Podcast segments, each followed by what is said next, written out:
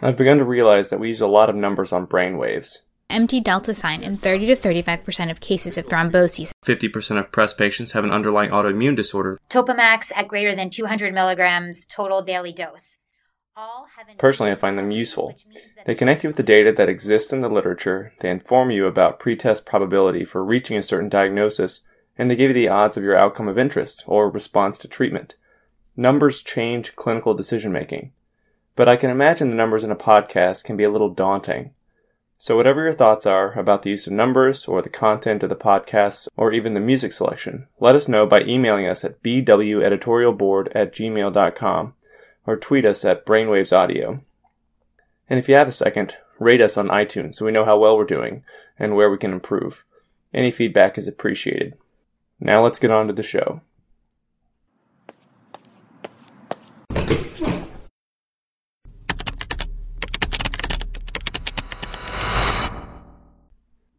Various forms of progressive paralysis, ascending or otherwise, have been recognized for centuries. While Jean Baptiste Octave Landry has been credited with an apt description of several patients with distal sensory disturbances and ascending weakness after a viral prodrome, the first comprehensive description of an ascending paralysis would be provided later by William Osler in 1892. But Osler's original description was limited by the lack of available diagnostic techniques, specifically the lumbar puncture. Originally called Quincke's procedure, after the German physician credited with its original technique, the lumbar puncture had been successfully implemented before Osler's 1892 description of ascending paralysis. However, this technique would not achieve routine diagnostic use until the 20th century, long after Osler's clinical monograph. Eventually, in 1916, three physicians by the names of Guillain Barré and Strohl wrote up a case series of two French soldiers with a summary statement that perfectly characterized this disease process. Among their initial remarks, We bring to attention in the present note a clinical syndrome that we have observed in two individuals. A syndrome characterized by motor difficulty, abolition of deep tendon reflexes with preservation of cutaneous reflexes, paresthesias without demonstrable objective sensory loss, pain on deep palpation of large muscles, minor modifications in electrical reactions of nerve and muscle, and increased albumin in the cerebrospinal fluid, with most notably absence of cellular reaction. Based on this description, in conjunction with that of Landry's earliest report, the eponym Landry-Guillain-Barré Strohl syndrome was generated, or more simply today, the Guillain-Barré syndrome.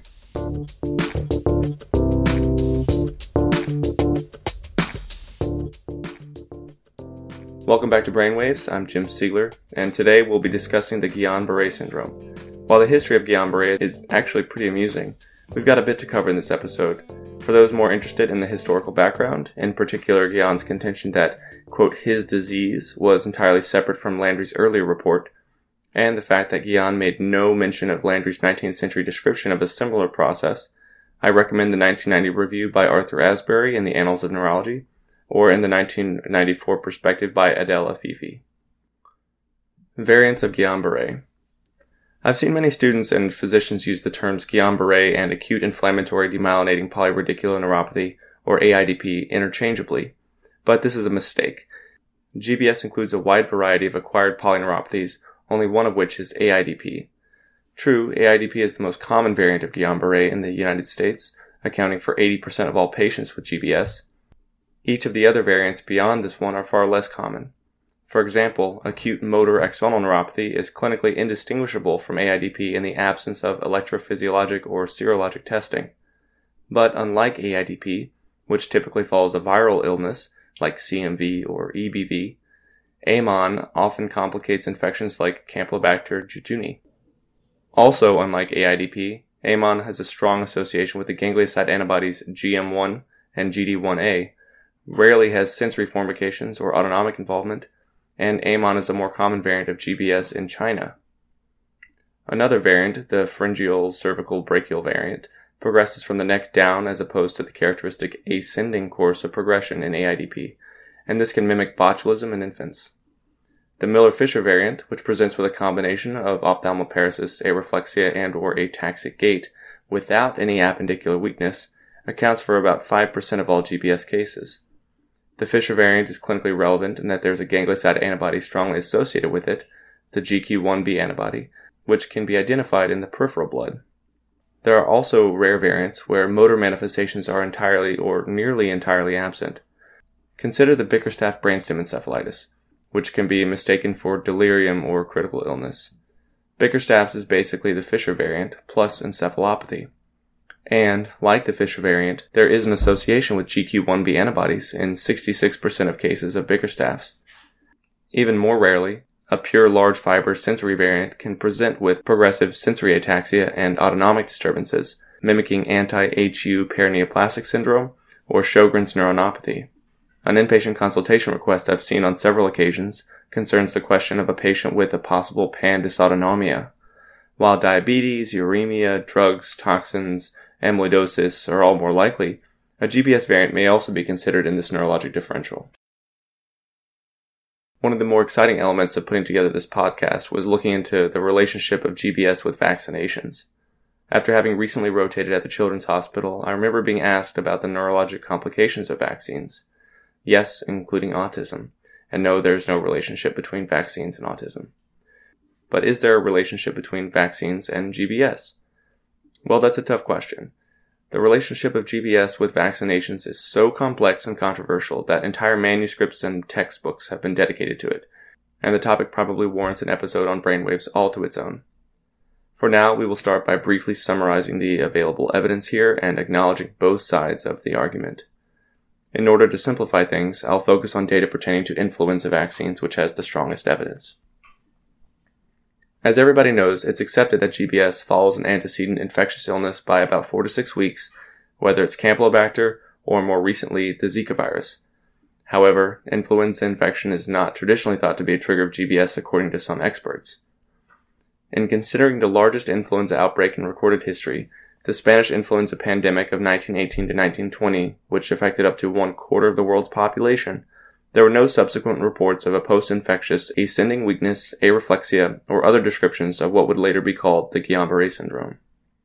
Sure, GBS had only been identified two years before this outbreak, but still we did not see a flurry of papers describing any outbreaks of ascending paralysis during the same period. Furthermore, many of the subsequent studies over the next several decades, through the 1970s or so, proving a relationship between GBS and vaccinations failed to demonstrate any causality. The significant correlations are built on associations rather than causality, but the arguments are certainly compelling, so let's talk about them. Take, for instance, one French study of 405 patients with GBS, which showed a strong correlation with influenza like illness and GBS cases, nearly 20% of which had serologic evidence of a recent influenza infection. Similar findings were observed in a 15 year cohort study out of the UK, where investigators showed a robust association between GBS and a recent influenza like illness, but no relationship between GBS and the flu vaccine. According to another case control study from a UK registry, influenza like illnesses increased the odds of subsequent GBS by as much as 18 fold. From 1993 to 2002, England also witnessed a spike in hospital admissions for GBS contemporaneously with spikes in positive flu serologies. But as I said earlier, these data, while robust and longitudinal, fail to show a causal relationship. So if we can make that intellectual leap, accepting that the flu might cause GBS, could a flu vaccine, by preventing influenza, also reduce the risk of GBS? Well, it turns out there's a slight risk of GBS among patients who receive the flu vaccine compared to patients who don't get vaccinated, but it's very tiny, like one in a million tiny. And now this begs the question Does getting the flu vaccine prevent influenza associated GBS? Meaning, are you more likely in a given year to develop GBS from the flu, or are you more likely to develop GBS from a flu vaccine? Well, this is a really tough question, and after a lot of research on my end, I don't think that we have enough data to make any reasonable conclusions. And certainly the incidence is so low that no prospective study has been performed because it would lack statistical power to answer that question. You might need tens or hundreds of millions of patients to find a statistically significant difference in outcomes. That being said, the closest we've come to in answering that question was the previously mentioned 15 year cohort study out of the UK by Stowe and colleagues. In that study, the investigators showed a tenfold greater risk of GBS among patients with a recent influenza like illness compared to patients who received a recent influenza vaccine. Therefore, if the chances of contracting influenza if you are unvaccinated is greater than 1 in 10, then these results suggest that the flu vaccine may be protective against GBS following influenza exposure. However, the likelihood of contracting influenza is less than a 1 in 10 chance for most immunocompetent persons, so technically you could argue that the influenza vaccine increases your relative risk of acquiring GBS. But nobody takes the flu vaccine to prevent GBS because it only happens once in every million cases or so. You take the flu vaccine to prevent the flu, to prevent the achy, feverish, nauseating, nose running, head pounding illness that keeps you from doing anything but wishing you'd just taken the damn vaccine. And besides these common but nagging symptoms, the flu can be incredibly dangerous for some, particularly among children and healthcare personnel, increasing your risk of asthma exacerbation, bacterial co-infection, ARDS, tracheitis, ventilator-dependent respiratory failure, aseptic meningitis, sepsis, post-viral bacterial pneumonia, lung abscess, renal failure, myocarditis, and so on. There's no question that the flu vaccine is safer for you than the flu for these people, even if there is a tiny, tiny risk of GBS that comes with it.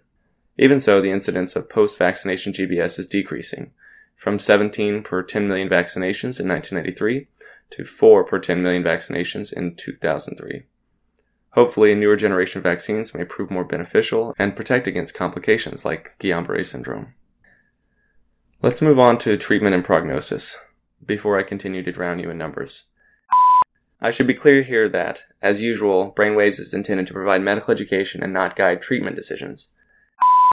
For AIDP, treatment consists of plasma exchange at 250 ml per kilogram divided over five alternating days, or intravenous immune globulin at 2 grams per kilogram divided over several days, usually 5.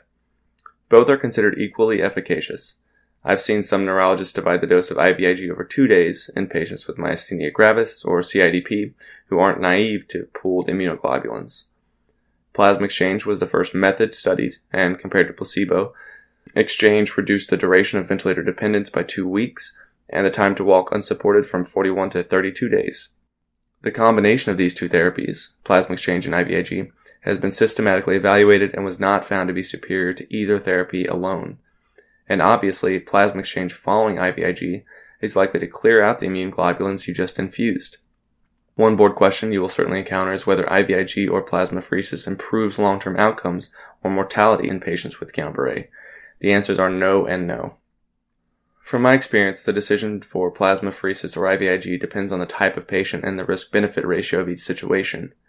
In general, IVIG is quicker and easier to administer, but in patients with IgA deficiency, it's an absolute contraindication. You may also choose to defer IVIG in patients with a known predisposition to clotting, since older preparations may have increased the risk of venous thromboembolism. Other risks of IVIG include an aseptic meningitis, which is self-limiting, mild infusion reactions, rash, and a less than 2% risk of acute kidney injury. On the other hand, the provider might want to avoid plasma exchange in patients on active anticoagulation, since a large bore catheter is required whose replacement risks bleeding. Since it takes longer to complete a course of exchange, about 10 business days, it may also increase the risk of certain hospitalization complications like central line infections, deconditioning, and delayed rehabilitation placement. Besides immunomodulatory therapies, treatment for Guillain-Barré is largely supportive. All patients should be monitored for pulmonary function, usually with a negative inspiratory force and or forced vital capacity at routine intervals. And intubation should be considered in patients with a declining respiratory function.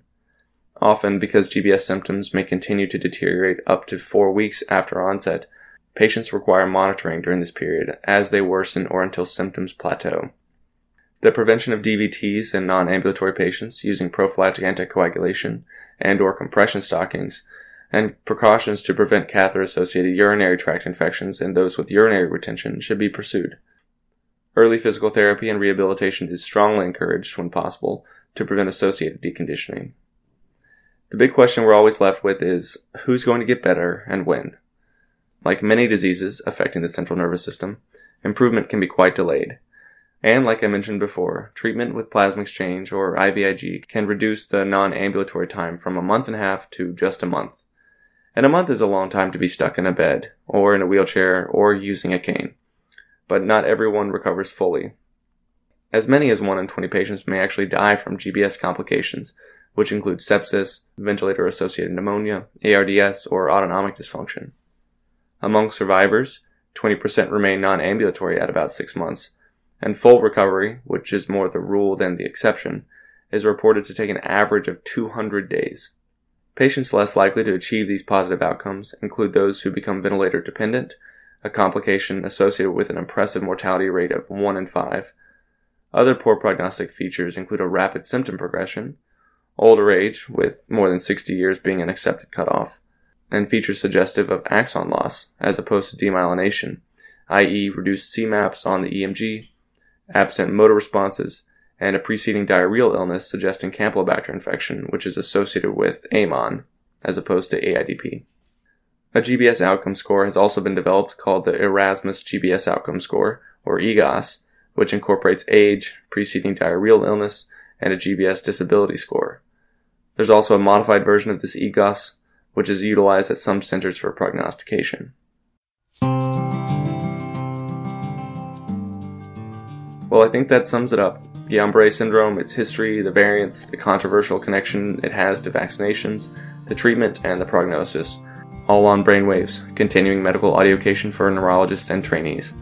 Be sure to rate us on iTunes if you haven't already, and if you have any ideas for future topics, something you'd like to hear more about, send them our way and we'll take a look. I'm Jim Siegler. Thanks for listening.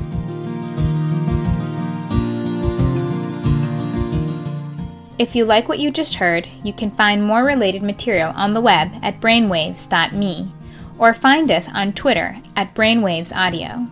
Feel free to contact us at bweditorialboard at gmail.com. Be sure to check out our iTunes archive for older episodes. This episode was produced by Jim Siegler. Music by Lee Rosevere. I'm Erica Mejia. Join us next time for another edition of Brainwaves.